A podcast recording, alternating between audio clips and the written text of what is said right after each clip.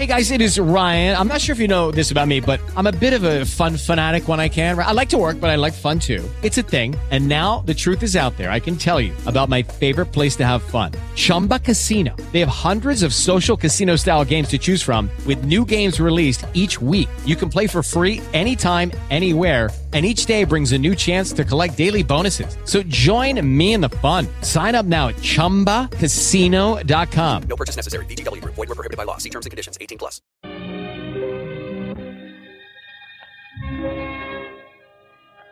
La scorsa notte ho sognato di essere tornata a Menderley. Mi sembrava di essere ferma davanti al cancello che chiude il viale e di non poter entrare da non so quanto tempo, perché il passaggio mi era stato sbarrato. Poi, come accade a chi sogna, a un tratto mi sentii in possesso di poteri sovrannaturali e attraversai come un fantasma le sbarre che m'erano davanti. Il viale si snodava di fronte a me, con le sue curve tortuose, come una volta. Ma mano a mano che avanzavo, mi accorsi che c'era qualcosa di mutato. La natura aveva ripreso quello che le apparteneva. E a poco a poco aveva invaso il viale con lunghe dita tenaci. Sempre più addentro si insinuava il misero sentiero che una volta era stato il nostro viale. Finalmente arrivai a Menderley. A Menderley, segreto e silenzioso. Il tempo non era riuscito a sfigurare la perfetta simmetria delle sue mura. Il chiaro di luna può giocare strani scherzi alla fantasia. Mi sembrò improvvisamente che giungesse luce dalle finestre. Poi Portata dal vento una nuvola coprì la luna e sembrò una mano scura davanti a un volto. L'illusione svanì. Quelle mura mi parvero simili a una conchiglia vuota in cui non risonassero più echi di vita passata. Noi non possiamo tornare a Menderley, ormai è più che certo. Ma talvolta nei sogni io rivivo quegli strani giorni della mia vita, che per me cominciarono sulle rive del Mediterraneo. Il brano che avete appena ascoltato è tratto dal famoso film di Alfred Hitchcock Rebecca la prima moglie, con Laurence Oliver e John Fontaine. Se avete visto questo film o avete letto il libro da cui è tratto, Rebecca di Daphne du Maurier, sapete che la protagonista rivive in questo sogno il suo ingresso a Menderley. La prima volta che la protagonista, volutamente lasciata senza nome dall'autrice, vede Menderley è di ritorno dal suo viaggio di nozze, appena sposata con il conte De Winter. Menderley le appare come una residenza grandiosa, una specie di castello delle fiabe, il coronamento del suo sogno d'amore. Tutto è perfetto, tutto è meraviglioso. Ci sono quadri, tappeti, arazzi, ricche porcellane, insomma, tutto è veramente perfetto. Nel corso della storia, anzi ormai verso la fine, Menderley subirà un devastante incendio e tutta questa perfezione che aveva tanto impressionato la nostra protagonista all'inizio andrà letteralmente in fumo. Infatti, in questo sogno in cui lei immagina di ritornare a Menderley e che è proprio l'incipit eh, sia del romanzo che del film, lei ha un'impressione totalmente differente di questo maniero molto più decadente, devastato addirittura. La natura ha preso il sopravvento, è diventato quasi un luogo degli spiriti. L'aura piacevole che la protagonista aveva avuto all'inizio è totalmente scomparsa. Nella puntata di oggi parleremo dell'ingresso, il nostro biglietto da visita nei confronti dei nostri ospiti, delle persone che vengono a trovarci. L'ingresso è il primo impatto, quello che ci fa immediatamente capire se siamo ben accolti o se siamo di troppo, se siamo ospiti graditi o se invece potevamo anche non passare. Insomma, è veramente la cartina tornasole dei sentimenti di chi abita la casa.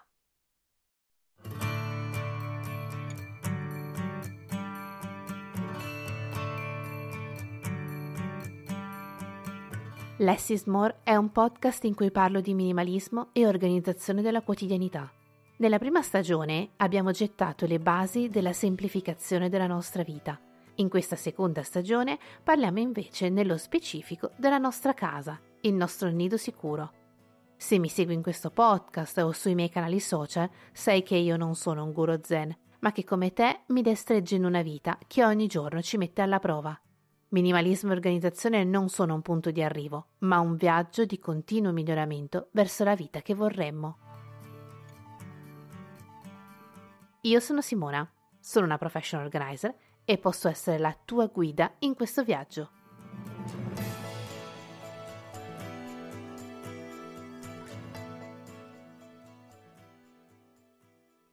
Buongiorno, buongiorno e bentrovate in questa nuova stagione di Less is More. Io sono davvero super contenta di essere di nuovo qui a registrare e di essere in tua compagnia per una mezz'ora. L'anno scorso questo podcast era partito come un esperimento, è piaciuto tantissimo, anzi ben oltre le mie previsioni e eh, devo dire che anche in questi mesi in cui non sono uscite nuove puntate ho ricevuto messaggi, eh, complimenti, recensioni, insomma devo dire che sono veramente molto molto felice di questa esperienza. Quindi eccoci qua a ricominciare insieme.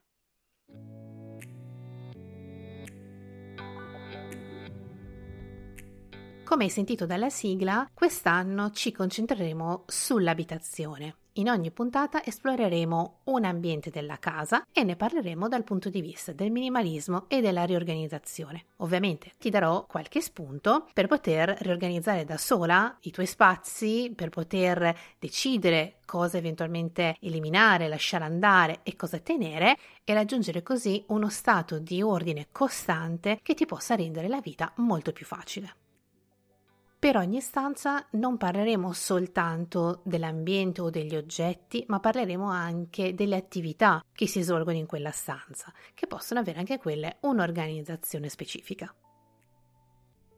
Oggi come prima puntata ci dedichiamo all'ingresso della nostra casa virtuale, questa casa che ci accompagnerà e sarà il nostro luogo di riferimento in tutte queste dieci puntate. La zona ingresso purtroppo è sempre un po' sottovalutata, un po' bistrattata. Spesso è considerata una mera zona di passaggio. Arrivo, appoggio il cappotto, appoggio la borsetta e me ne vado. Vado a fare altre cose. Questo pensare comune è anche un po' colpa degli architetti e dei costruttori che negli ultimi decenni hanno sempre di più ridotto la zona ingresso fino a quasi farla scomparire anzi va a farla scomparire del tutto perché spesso nelle case moderne non c'è una zona ingresso ma si entra direttamente sulla zona living.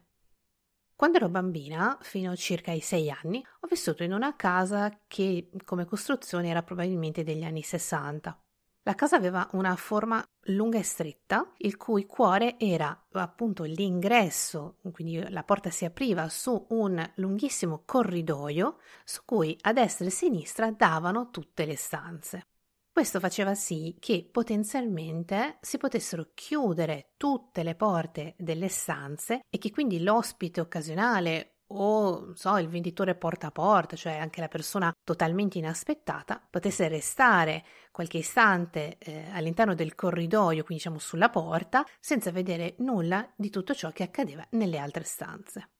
Questo era particolarmente rassicurante per i miei genitori perché dava il sollievo di poter anche permettersi un po' di disordine nelle altre stanze, poi io ero anche una bambina piccola, quindi magari lasciavo in giro giochi e cose varie, eh, sì, non sono sempre stata eh, ordinata organizzata, quindi bastava tirarsi dietro la porta e nessuno avrebbe visto il casino che si lasciava.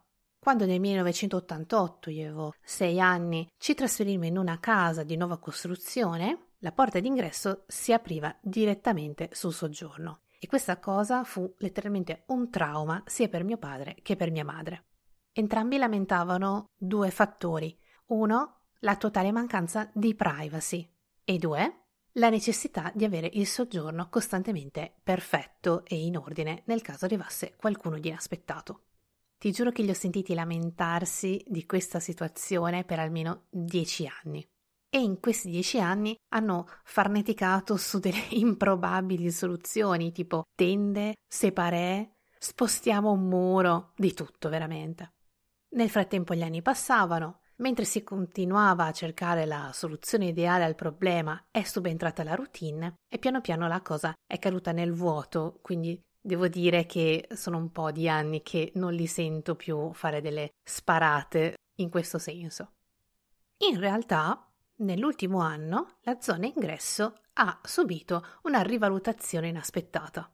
Con l'avvento della pandemia del Covid-19 ci è stato infatti raccomandato, soprattutto nelle fasi iniziali, di non camminare con le scarpe per casa perché c'era il forte rischio di portarsi dentro la malattia attraverso le suole. Era stato raccomandato di cambiarci addirittura nell'ingresso, quindi toglierci tutti i vestiti che usavamo per strada e metterci dei vestiti puliti da usare soltanto dentro casa. Peccato che, come ho detto, l'edilizia si è pian piano evoluta sempre di più nel far scomparire questa zona, quindi sono certa che forse anche tu o tantissime persone che ascolteranno questo podcast effettivamente non hanno avuto questa possibilità di cambiarsi in una stanza separata. Chissà che questo non modifichi la visione degli architetti in futuro.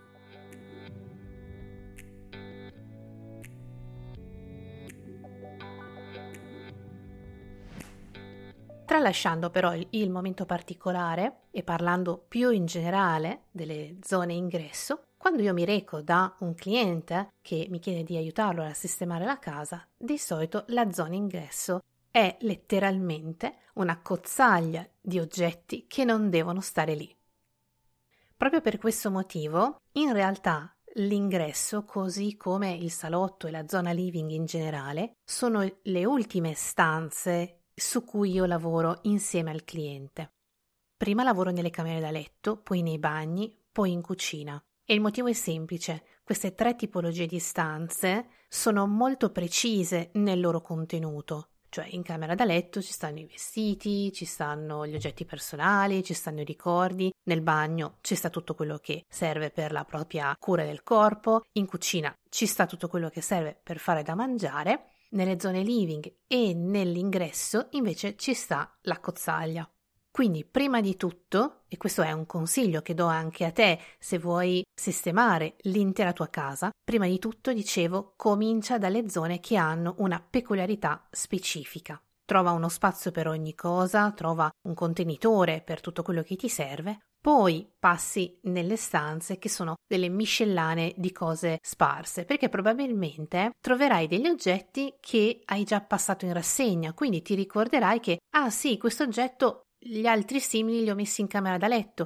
Ah sì, questo oggetto li ho messi tutti in cucina, ok? Quindi ti sarà molto più semplice ricondurre gli oggetti nelle loro posizioni e liberare spazio invece in queste zone più ibride.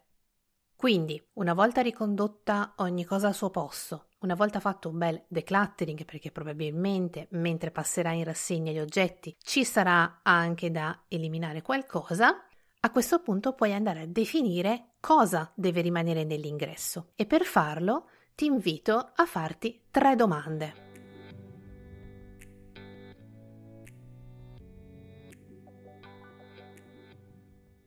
Numero 1. Quali oggetti devono stare qui? Numero 2. Quali sono le mie abitudini quando passo attraverso questo spazio? Numero 3. Voglio che le cose siano visibili o che siano nascoste alla vista dentro armadi o cassetti? Ti assicuro che se risponderai con sincerità a queste tre domande ti sarà molto molto più chiaro come organizzare la tua zona. Prima di aiutarti a dare una risposta a queste tre domande, bisogna che facciamo un inciso. With lucky landslots, you can get lucky just about anywhere. Dearly beloved, we are gathered here today to. Has anyone seen the bride and groom? Sorry, sorry, we're here. We were getting lucky in the limo and we lost track of time. No, Lucky Land Casino, with cash prizes that add up quicker than a guest registry. In that case, I pronounce you lucky.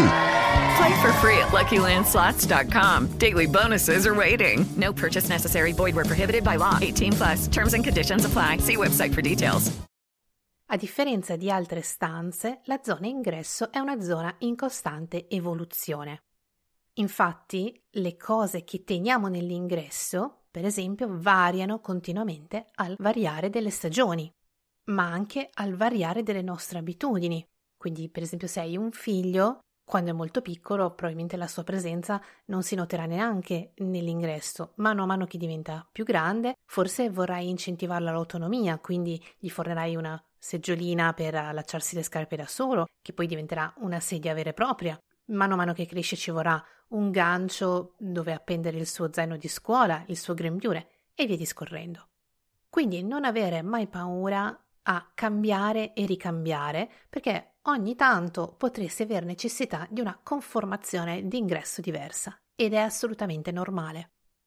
Iniziamo a cercare di dare una risposta alla prima domanda, ovvero quali oggetti devono stare nell'ingresso. Prova a pensare a tutto quello che ti serve quando stai uscendo di casa e magari sei anche un po' in ritardo, cioè devi trovare le cose al volo. Quindi ti sei vestita, vai verso la porta di casa, a quel punto cosa ti serve? Sicuramente le scarpe, la giacca, la borsetta, il portafoglio, le chiavi di casa per rientrare. Poi, beh, se è estate, magari un cappellino e gli occhiali da sole, se è inverno, sciarpa, berretto e guanti. Diciamo che più o meno questi sono gli essenziali. Poi ci sono sicuramente cose che non usi tutti i giorni, l'ombrello per esempio, gli stivali antipioggia, gli auricolari, Beh, io personalmente gli auricolari ce li ho sempre perché mi piace mentre cammino ascoltare podcast e quindi mi servono. Ovviamente in questo periodo non dimentichiamo la mascherina e il gel per igienizzarci le mani. Poi probabilmente vivi con qualcuno, quindi forse ci sarà la borsa da lavoro di tuo marito, le sue scarpe, la sua giacca, il suo berretto, eccetera. Probabilmente hai un figlio o due, quindi ci saranno i loro zaini di scuola, a meno che le regole di casa non siano che lo zaino sta nella camera.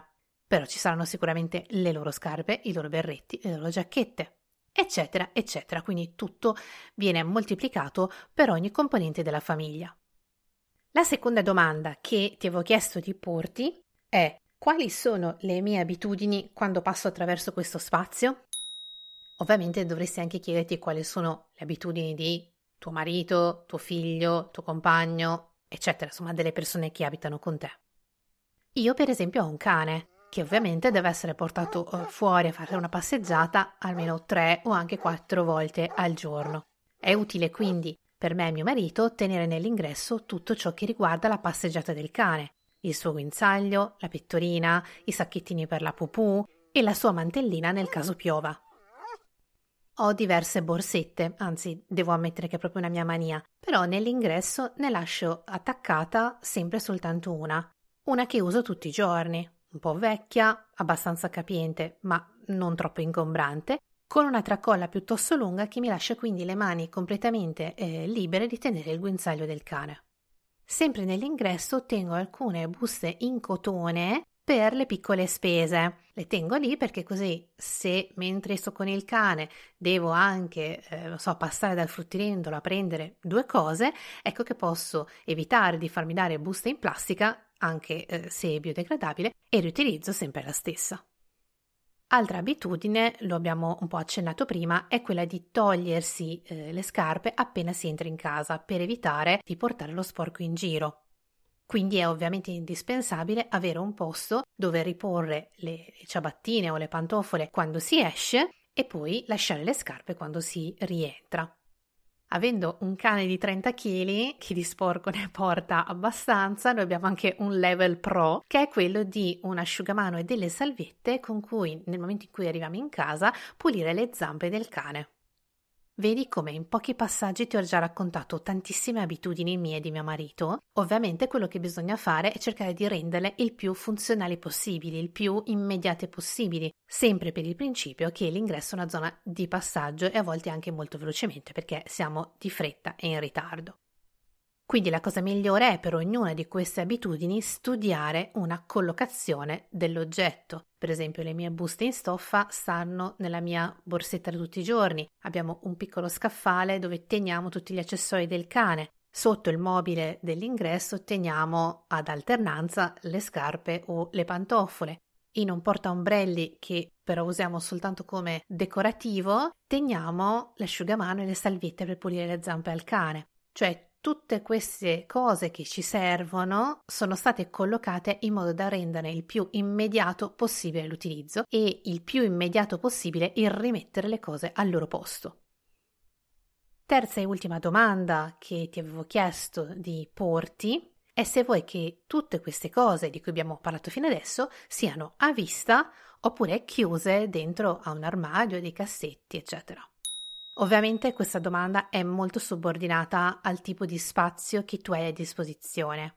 Per esempio, io nell'ingresso ho un semplice appendiabiti dove attacchiamo le giacche. Di solito ne teniamo un paio a testa io e il marito in modo da poterle anche alternare più velocemente. Quando sappiamo che abbiamo degli ospiti, di solito prendiamo tutte le nostre giacche e liberiamo questo attaccapanni in modo che sia completamente a disposizione degli ospiti. In un mondo ideale ti dico che io preferirei mille volte avere un armadio per poter chiudere, quindi nascondere alla, alla vista questo leggero caos che le giacche appese fanno eh, 365 giorni l'anno. Eh, forse solo in estate quando non ci sono proprio giacche, ecco, è ordinato secondo i miei criteri. Per il resto, secondo me, è un po' disordinato. Però ecco, bisogna anche essere un po' tolleranti. Nel mio ingresso sicuramente un armadio non ci starebbe, oppure renderebbe l'ambiente decisamente troppo soffocato. Quindi me lo tengo così e ok, nella prossima casa ci penseremo.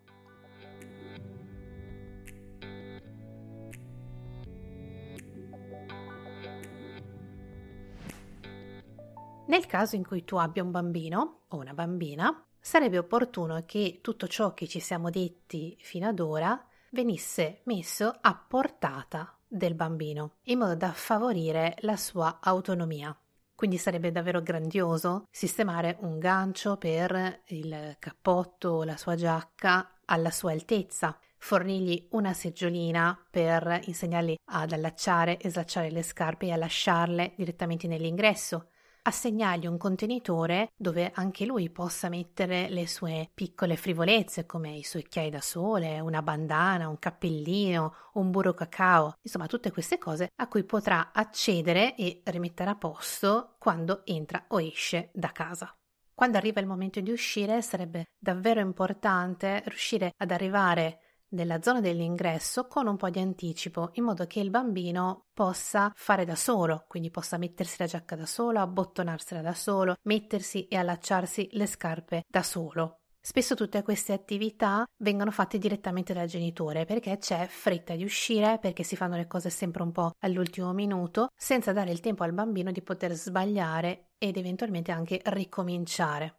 È vero che se fa il genitore fa sicuramente più in fretta, ma non lascia mai lo spazio al bambino di poter imparare da solo e quindi di rendersi autonomo. Ricordiamoci sempre che un adulto si mette una giacca perché deve uscire, un bambino si mette una giacca perché deve imparare, quindi lasciamogli il tempo di farlo in tranquillità.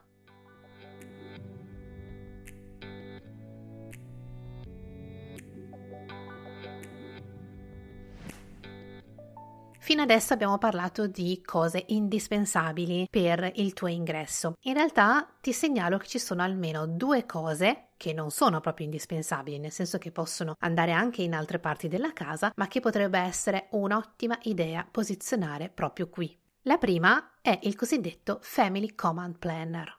Se vorrai approfondire di che cosa si tratta e come puoi realizzarlo, ti lascerò alcuni link eh, che ti rimanderanno al mio blog dove potrai vedere degli esempi e leggere alcuni post che ho scritto.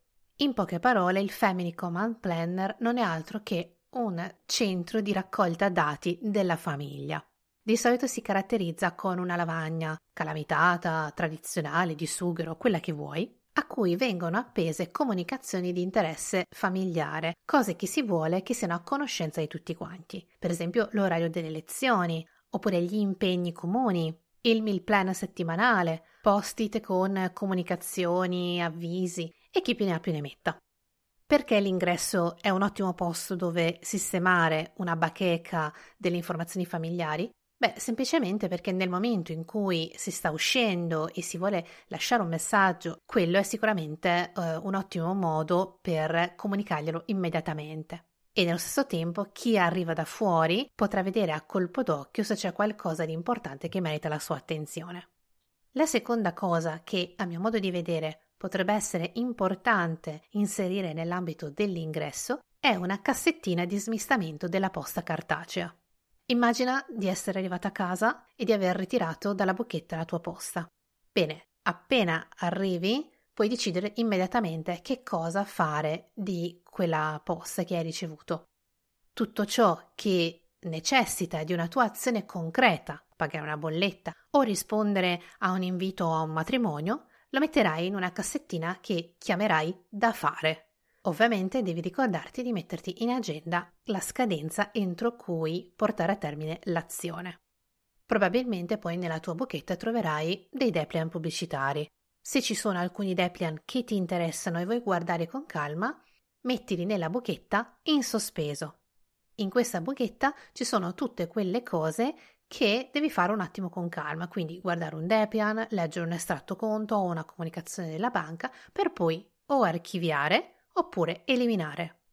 La terza cassettina la chiamerai archivio e ti servirà per tutte quelle comunicazioni che non importa eh, soffermarsi a guardare, ma basta conservarle. In questa cassettina sposterai anche le bollette una volta che sono state pagate o le comunicazioni dopo che le hai lette, insomma tutto quello che poi andrà archiviato nel tuo archivio domestico vero e proprio. La cassettina archivio deve essere assolutamente svuotata a scadenze regolari, quindi decidi tu, anche a seconda della quantità di post che ricevi, quando farlo. Una volta alla settimana, una volta ogni 15 giorni, forse anche una volta al mese. Ricordati però che più tempo farai passare, più l'operazione risulterà lunga e noiosa. Quindi meglio dedicarci 5 minuti alla settimana a mettere via solo tre fogli, piuttosto che doverci perdere due ore al mese e mettere via tantissima roba.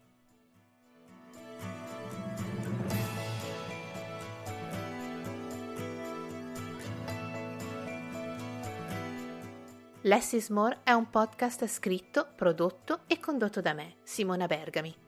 Se pensi che gli spunti e le riflessioni che abbiamo fatto insieme durante la puntata siano utili, consiglia ad una tua amica o amico l'ascolto. Gli farai sicuramente un favore. Il favore che puoi fare a me, invece, è lasciarmi una recensione e mettere 5 stellette su iTunes.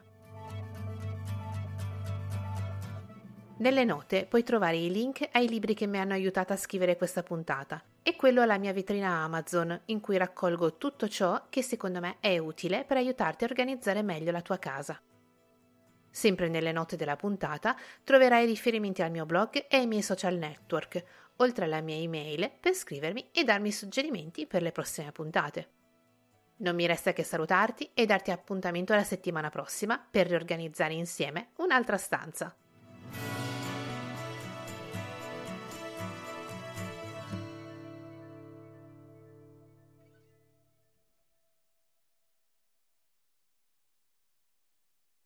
Hey guys, it is Ryan. I'm not sure if you know this about me, but I'm a bit of a fun fanatic when I can. I like to work, but I like fun too. It's a thing. And now the truth is out there. I can tell you about my favorite place to have fun Chumba Casino. They have hundreds of social casino style games to choose from, with new games released each week. You can play for free anytime, anywhere and each day brings a new chance to collect daily bonuses. So join me in the fun. Sign up now at ChumbaCasino.com. No purchase necessary. Group. Void were prohibited by law. See terms and conditions. 18 plus.